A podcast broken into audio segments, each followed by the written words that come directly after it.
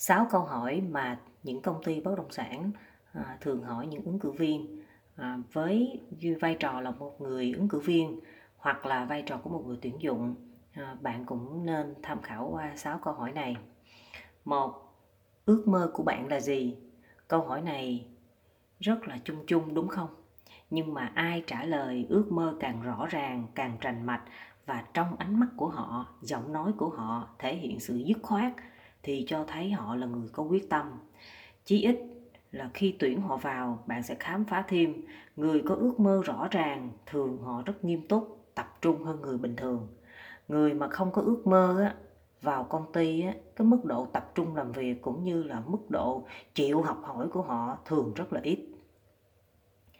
Câu thứ hai lý do bạn chọn công ty này để đầu quân là gì? Vì công ty tốt vì dự án tốt vì chế độ tốt hay là vì muốn thử thách bản thân? Vậy tại sao không thử thách chỗ khác mà đến đây? Phải dồn ứng cử viên vô tường để chính cái lúc đuối lý đó bạn sẽ nhìn thấy được ở họ sự nhanh trí, sự linh động, xử lý tình huống nằm ngoài những kịch bản mà họ đã suy nghĩ. Bạn sẽ nhìn thấy được sự khôn khéo của ứng cử viên hay không? Điều này là tố chất rất quan trọng cho một người làm sales. Việc phải xử lý những tình huống nằm ngoài dự kiến trường hợp khẩn cấp rất thường xuyên xảy ra, nên làm sales phải khôn khéo và nhảy bén là điều không thể thiếu. Do đó, tố chất này cũng là một tố chất mà qua câu hỏi bạn có thể nhận ra được ờ, ở người ứng cử viên có hay không. Câu thứ ba, bao nhiêu lần trong cuộc đời họ đã từng vượt lên chính mình?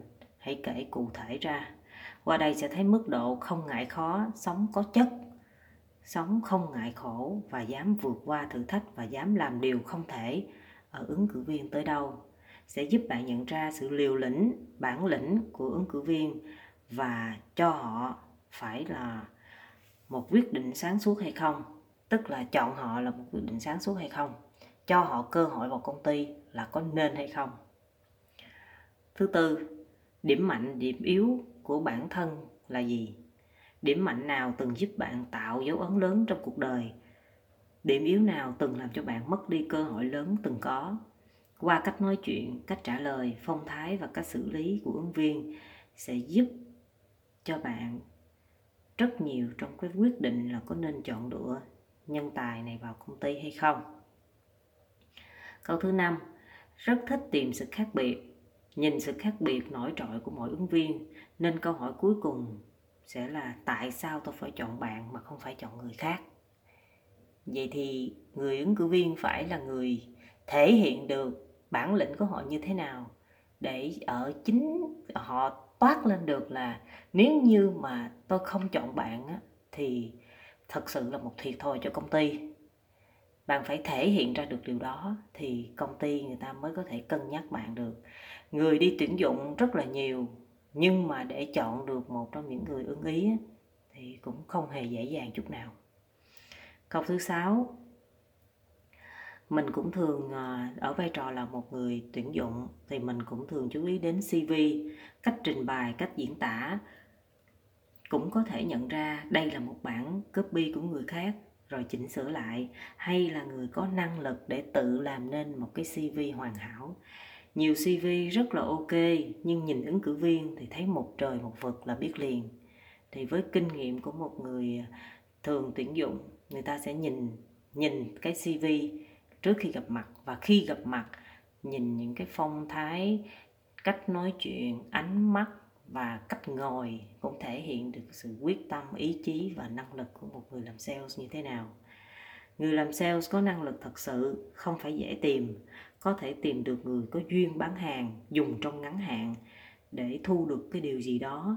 Trên đoạn đường dài để có một, được một người làm sales giỏi chắc chắn không phải là chuyện dễ tìm. Trước hết, hãy là người quản lý giỏi trước. Chắc chắn bằng kinh nghiệm, sự tận tụy, tận tâm, bạn sẽ tìm ra được những người sales có chất đi cùng bạn.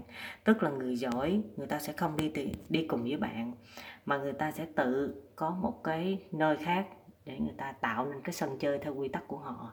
Còn nếu ở vai trò của một người tuyển dụng, bạn muốn tìm một người giỏi thì trước mắt bạn hãy phát hiện ra ở họ có những tố chất sales và bạn là người phải đào tạo họ để bạn thấy được cái giỏi đó và làm sao sử dụng được cái giỏi của họ mang đến những giá trị về vật chất giá trị về mặt tinh thần cũng như là giúp đỡ được rất nhiều người trong công ty cũng như trong cộng đồng của công ty hoặc là bán được nhiều hàng giúp đỡ được nhiều khách hàng.